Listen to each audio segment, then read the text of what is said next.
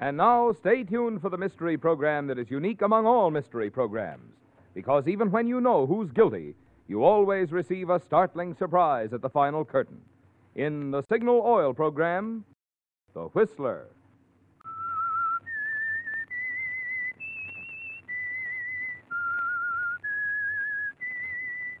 S I G N A L. Signal. Gasoline. Signal, the famous Go Farther gasoline, invites you to sit back and enjoy another strange story by The Whistler. For extra driving pleasure, the signal to look for is the yellow and black circle sign that identifies signal service stations from Canada to Mexico. And for Sunday evening listening pleasure, the signal to listen for is this whistle that identifies the signal oil program, The Whistler.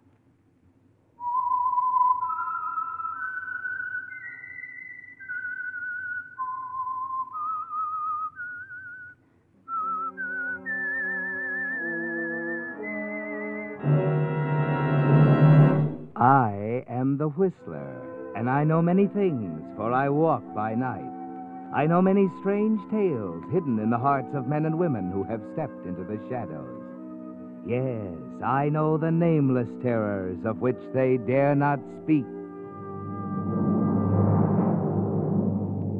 And now for the Signal Oil Company, The Whistler's strange story Lady with a Key.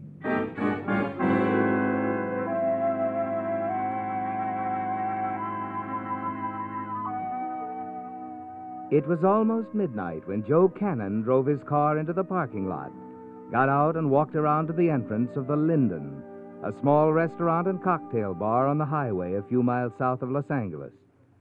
The Linden was a place he often patronized, especially when he had a deal on. Most of Joe's enterprises were arranged in cocktail bars, restaurants, almost anywhere but a legitimate business office for Joe was seldom involved in a legitimate deal. Inside, Joe nodded at the bartender, then strolled over to the jukebox. Hi, Joe. You haven't been around lately. I've been pretty busy, Pete. Oh, what'll it be? A Bottle of beer and a sandwich, you name it. Right. Hey, hurry up, will you? I'm on my way to San Diego. Yeah, sure. Okay.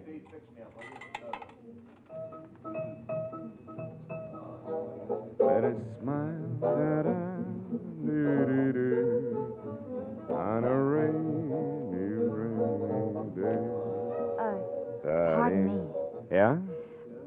I couldn't help overhearing you tell the bartender that you're on your way to San Diego. Uh huh. Well, you see, uh, I was on my way there when my car broke down. Oh. I can't get it till tomorrow, and I just have to be in San Diego by morning, and I, I was wondering if. Will I if- take you with me? Oh, would you please? Uh oh. no, I'm sorry. My trip has to do with business. My uh, my boss wouldn't like it if I mixed business with pleasure. Oh, but please, it's awfully important to me. Oh, I wish I could help you, baby, but I can't. Oh, I, I see. Well, I'm sorry. So am I. Oh, it's okay. Forget it. The girl walks away, walks to a booth at the back of the bar. She's attractive, isn't she, Joe? And the mink coat she's wearing is the real thing. You're almost certain of that. Yet you have a feeling there's something phony about her.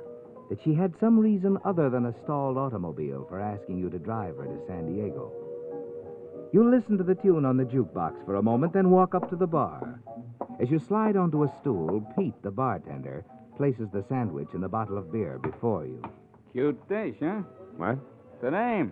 Oh, She asked you for a ride south? how'd you know? She already asked that couple back there, the one in the booth next to hers. hmm They turned her down. You turn it down? Yeah. I don't like her story. Uh, I don't know. I, I think she's on the level. She used the phone a little while before you came in, talked to a couple all night garages. That's all? For me, she'd be very pleasant company, Joe. Hmm. Hey, you know something? Huh? Maybe I was too hard on the little girl, huh? That uh, drive to San Diego, three hours, can get awful dull. sure. Hey, I'll be right back, Pete. Pardon me, miss. What? Uh, oh, I uh, I changed my mind. I'll take you to San Diego if you still want to go. oh, I certainly do. It means a great deal to me. can we can we start right away? As soon as I finish my sandwich and clear up a little business with the bartender. Uh, would you like a drink or something? Oh no, no, thank you. Oh. Uh, if you don't mind, I'll wait in your car. Oh, sure. It's in the lot. It's uh, far side, Black 49 Nash. I'll be out in a few minutes.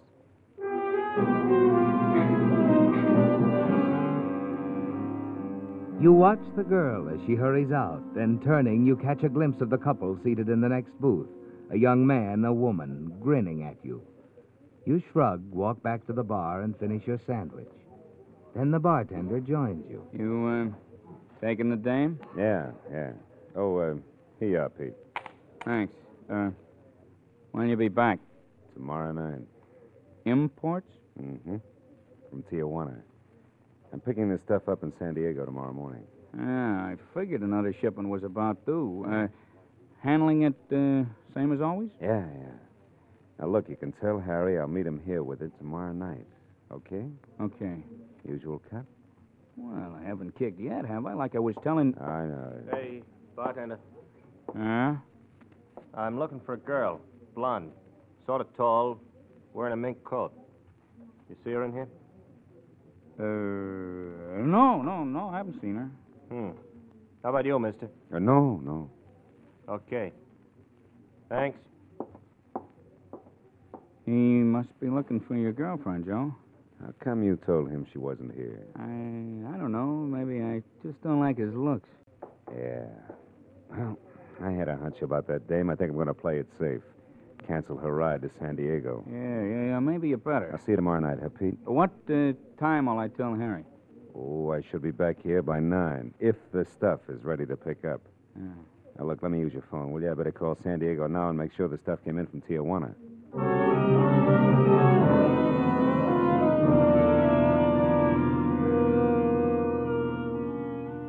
In a matter of minutes, you've completed your call to San Diego. Then you step out into the parking lot. And as you walk toward your car, you hear footsteps, catch a quick glimpse of a running figure. By the time you reach your car, he's disappeared into the shadows. You open your car door and get in. The girl isn't there. Suddenly, you catch sight of something on the seat beside you. You recognize it instantly as the girl's handbag. It's open, and one glance tells you it's full of bills, fifties, hundreds. One, two, three, five, six. Oh, brother. You don't wait to count it all, do you, Joe? This is more money than you've had in a long time. You want to get away before the girl returns.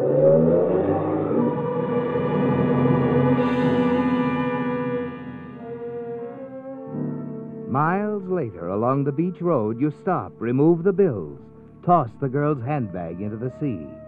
You finish counting the money. Five thousand dollars, Joe. Quickly, you slip it into your inside coat pocket, hurry back to the car. The night air is chilly, so you decide to get your overcoat from the back seat. As you open the car door, reach inside. Your hand freezes in midair. Sudden terror grips you as you stare down at the floor. A girl. She. She's dead.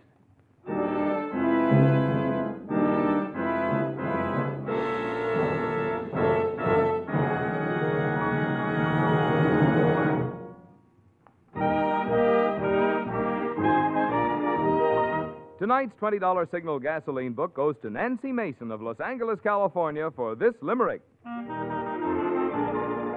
Now, all gather round while I tell why the gas that I use is so swell. Takes you farther for less. The brand, you can guess. It's spelled S I G N A L. Signal, signal, signal gasoline. Your car will go far with Go Farther gasoline. Tonight's limerick writer certainly won the spelling bee when she said S I G N A L is the gas for mileage that's swell. But in addition, you can expect performance that's grand, because performance and mileage go hand in hand. Both are the result of the extra efficiency today's great signal gasoline extracts from your motor. So there's no need nowadays to choose between economy and driving pleasure. You'll be thankful for both when you get a tankful of Signal, the famous Go Farther gasoline.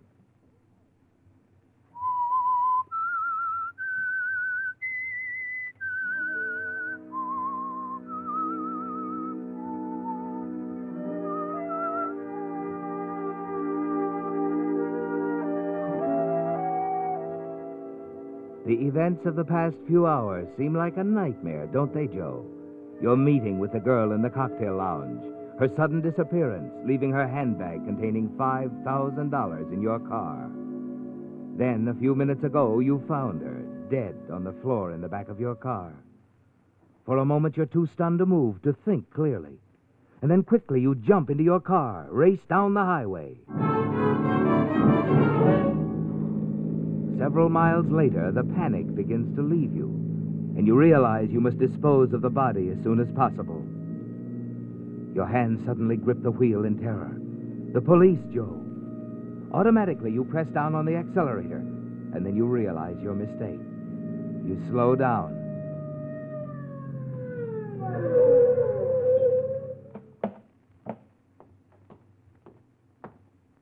Kind of hitting it up back there, weren't you? Uh, what? You in a big hurry? Oh, well, I guess I was driving a little fast, huh? Oh, I ought to give you a ticket, mister. Well, it's late. There's hardly any traffic. I, I guess I was speeding without realizing it. Uh-huh.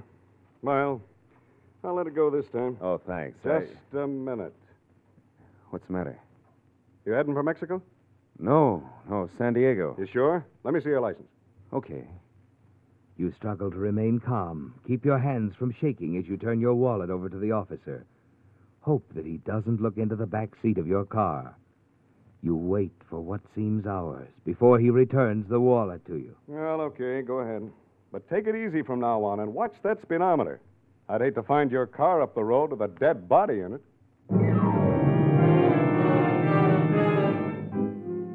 You watch the police car disappear into the darkness and you heave a sigh of relief. That was close, wasn't it, Joe? You mop your forehead as you drive on down the highway. When you find the spot you're looking for, you pull over to the side of the road, carry the girl's body into the brush, and leave it. Then you're on the highway again. And for the first time since you found the girl, you feel safe. You reach over, open the glove compartment to get a pack of cigarettes. Your hand comes to rest on an envelope. You take it out, see the name Anne Whitney written on it. Finger the bulky contents and decide it's a hotel key. You're puzzled, aren't you, Joe? Curious, too. But you realize you can't take any more chances. You crumple the envelope in your hand, toss it out the car window, drive on to your hotel in San Diego.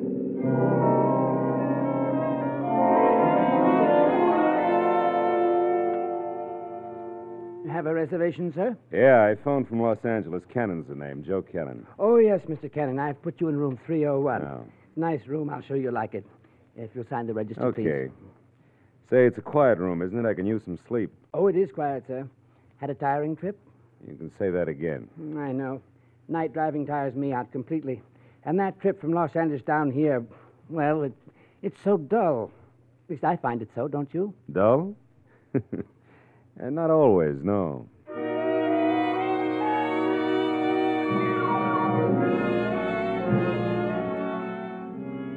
You sleep until afternoon, then awake completely refreshed, unworried. You dress, go downstairs, buy a newspaper. It's all there, isn't it, Joe? The story of the murder, the finding of the dead girl's body by the highway, strangled to death. Her name, Mary Cartney. You wander into the hotel coffee shop, take a table in the corner, read on. According to Giles Winthrop, well known Los Angeles art dealer, Miss Cartney had been his secretary for the past year. Mr. Winthrop also informed police that Miss Cartney had left his office two days ago and had failed to return. Last night he had discovered she had taken $5,000 from his office safe. well. Uh, Pardon me? Huh? Is seat taken? Uh, no, no, it's. It's all yours. I. You stare at the short, heavy set man who slides into the seat across the table from you. It's the same man who came into the bar last night in Los Angeles. The one who asked you if you'd seen the tall blonde in the mink coat. The murdered girl the papers have identified as Mary Cartney. You banked that five grand yet, chum?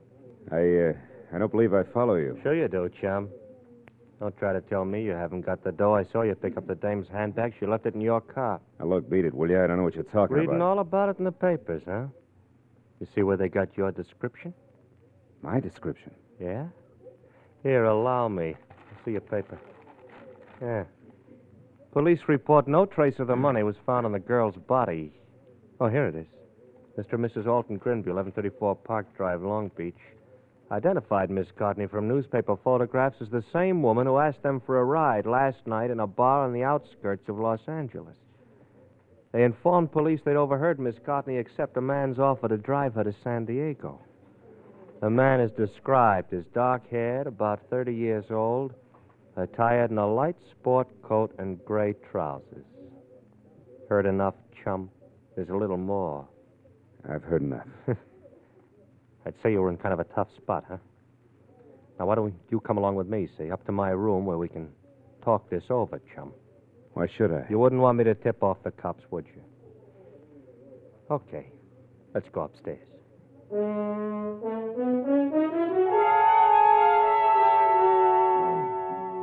You'd forgotten about the couple sitting in the back booth of the bar last night, hadn't you, Joe?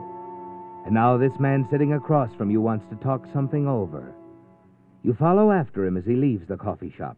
You're certain he's Mary Cartney's murderer, that he was the man you saw running away from your car last night while it was parked in the lot next to the Linden Bar, that your sudden appearance prevented him from getting the handbag containing the $5,000. You slip the newspaper back into your pocket without finishing the article. Upstairs in the man's room, he takes a gun from his pocket, places it on the table within easy reach. Okay, chum. Let's get down to business. I know you got the five grand. You can keep it. That's chicken feed. What I'm interested in is the package. Package? Look, what package? Mary Courtney had it with her. A painting. An original Donetti. It's worth a hundred grand. I don't know a thing about it. I never even heard of it. Listen. I'll get back to you in a minute, chum. It's a call I've been expecting. While I'm taking it, you better remember where you put that painting. Hello. Yeah. Oh, yeah, Mr. Roberts. Yeah, this is Merkel. Sure, sure. Everything is set. I'll have the painting. I, I promised you I'd get it, didn't I? The interruption gives you time to think, doesn't it, Joe? And suddenly you remember oh, something. The envelope with the name Ann Whitney written on it. The envelope you found in the glove compartment of your car. You're certain it contained a hotel key. You wonder why the dead girl, Mary Cartney, was mailing it to an accomplice named Ann Whitney. Whether the key has any connection with the valuable painting. Sure, Mr. Roberts, sure. Tomorrow morning at 10. Oh, look, since we've never met, you better pick the painting up here at my hotel room. It's a lot simpler that way. Okay. See you tomorrow. Now, chum, let's get back to you, huh? I told you before, I don't know anything about a painting, but Yeah? but I did find an envelope in the car. Hand it over. I didn't want any evidence around after I got rid of the girl's body, so I threw the envelope away. And you didn't even open it It was a see- hotel key. I, I I couldn't be mistaken. I could feel the key, the tab. But you tossed it away. I can find it again. I knew where I threw it. All right, chum. Let's go. I hope for your sake you find that key.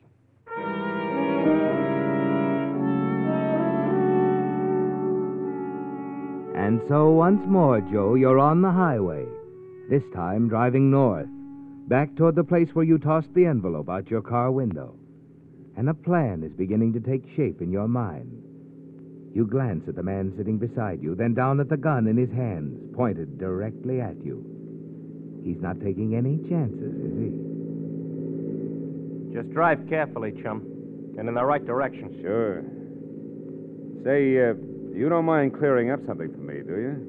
What? Why'd you kill Mary Courtney? Why didn't you wait till she turned the painting over before you. Uh, I didn't intend to kill her. I was only trying to scare her, but I. I guess I pressed just a little too hard. She was double crossing you, huh? Yeah, yeah, she grabbed the painting and ducked out on me. She was going to contact Roberts herself and cut me out of my share of the 50 grand. Fifty grand. That's right.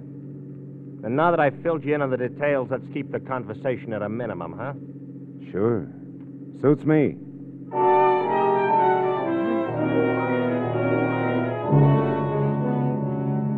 Yes, it suits you, doesn't it, Joe? You want the time to think things out. Shortly before nightfall, you're within a few miles from the place where you dropped the envelope. And then up ahead, you see a side road. You slow down. You turn your car into it. I thought you said you tossed that envelope off the highway. I did. It's not far from here. I thought we'd better park the car somewhere along here under the trees while we look for it. All right. Stop the car. Sure. Sure! As you slam on the brakes, the sudden stop throws him against the windshield. An old trick, Joe, but it works. The jar stuns him for an instant. The gun in his hand clatters to the floor. Quickly, you scoop it up. Okay, get out and start walking. I said start walking. Ah. Over there under the trees.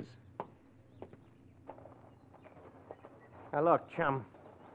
Look, let, let's talk this over, huh? Nothing to talk about. Keep moving. I'll cut you into the 50 grand. We'll split it. Uh-uh. I want the whole 50 grand for myself. You'll never get away with it. That's where you're wrong. I heard you tell this guy Roberts over the phone to drop into your hotel room tomorrow. So what? So he doesn't know what you look like. I'll be there when he shows up. I'll turn the painting over and I'll. How do you know you'll find the painting? The key, Buster. That hotel key I threw away last night. I've got a hunch it'll lead me right to it. All right, this is far enough. Yeah. All right, so, so what do you gain by bumping me off? You're too dangerous to be floating around on the loose. You know too much about me. You might tip off the cops. Sorry, chum.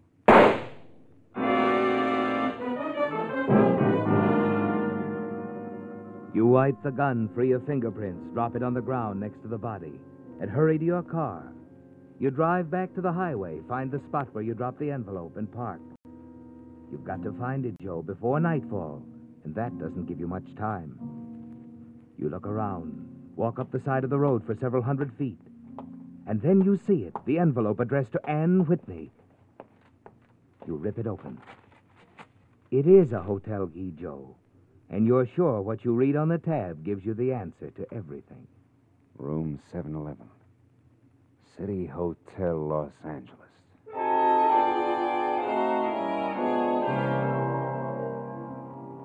Early that evening, you stroll into the lobby of the City Hotel in Los Angeles, buy a paper, and drop into a chair near the stairway. You glance at the familiar headlines of the Mary Cartney murder, and then sit back and pretend to read. But you don't read beyond the headlines, do you, Joe? Instead, you're on the alert. Your eyes sweep the lobby from one end to the other. You've got to play it safe. You smile as you pick out the house detective lounging against the desk. You're certain the murder of Mary Cartney is the least of his worries. You've got to be sure of one thing before you go upstairs that room 711 is really Anne Whitney's room. You hurry out of the lobby and into the drugstore on the corner, where you make a phone call. City Hotel. I'd like to speak with Miss Ann Whitney, please. Room 711. Just one moment, please. Hmm.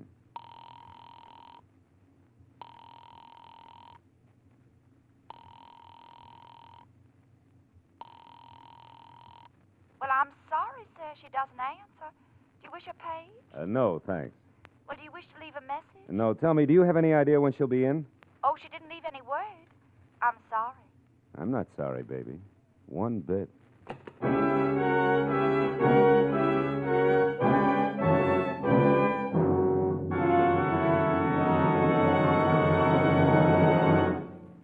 If you had to wear heavy winter clothes right on through spring, you wouldn't feel very peppy, would you? Well, that's just how your car feels about tired old winter motor oil and gear lube now that spring is here. Yes, if you want to put spring into your driving, it's high time you were treating your car to a spring changeover at a Signal service station. First step is to drain your motor and refill with Signal Premium Compounded Motor Oil, the extra duty Signal oil that does so much more than just lubricate. Next step is fresh Signal Gear Lube for transmission and differential, and a Signal double check lubrication for the chassis. At the same time, your Signal dealer will be glad to check those other points that need attention every five or 10,000 miles, such as front wheel bearings, oil filter, or air cleaner. Say, a car just can't help feeling peppier after a spring tonic like this. So, for extra driving pleasure all summer, see your Signal dealer this week for a Signal spring changeover.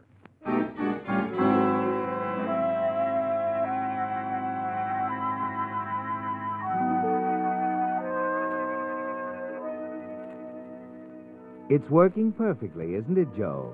And you're certain the key in your pocket, the key to Anne Whitney's room, will lead you to the painting worth $50,000. And you won't have to share any of it with Mary Cartney's murderer.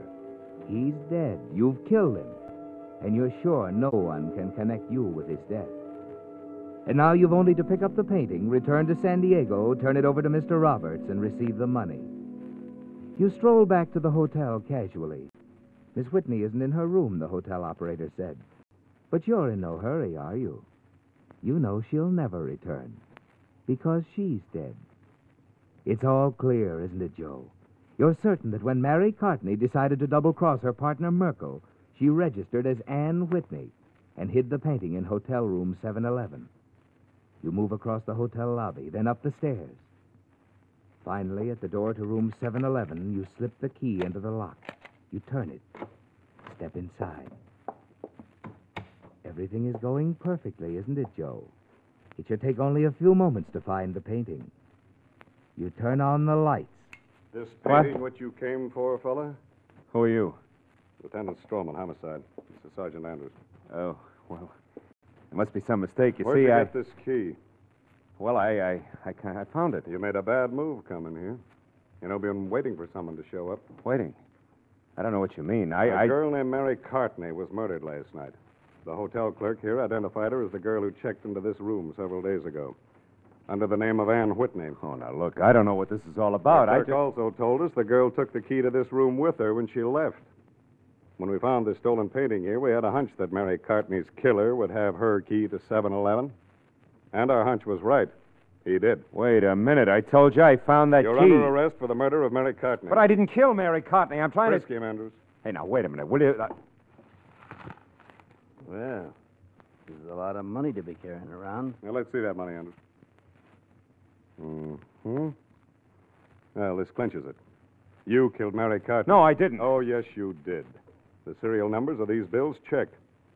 Serial numbers. That's right. Mr. Winthrop furnished us with the serial numbers of the bills Mary Cartney stole from him. It tells all about it right on the front page of that newspaper you're carrying. You should have read it before you walked in on us. Come on, let's go.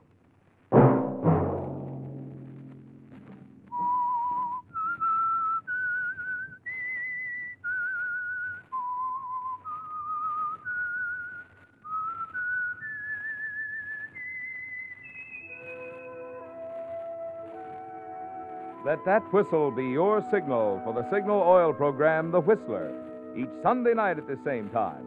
Brought to you by the Signal Oil Company, marketers of Signal gasoline and motor oil and fine automotive accessories.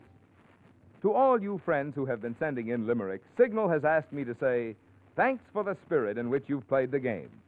Next Sunday is the last time limericks will be used on the Whistler, because Signal will soon announce something new and important that you'll all be interested in.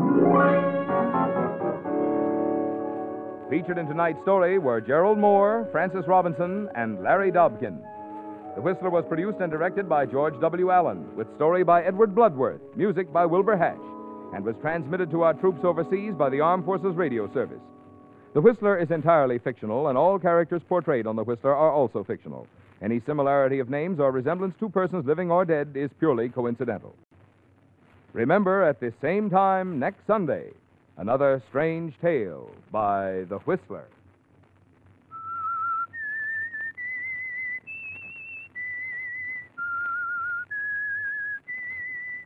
S I G N A L. Signal, signal gasoline. Marvin Miller speaking for the Signal Oil Company. This is CBS, the Columbia Broadcasting System.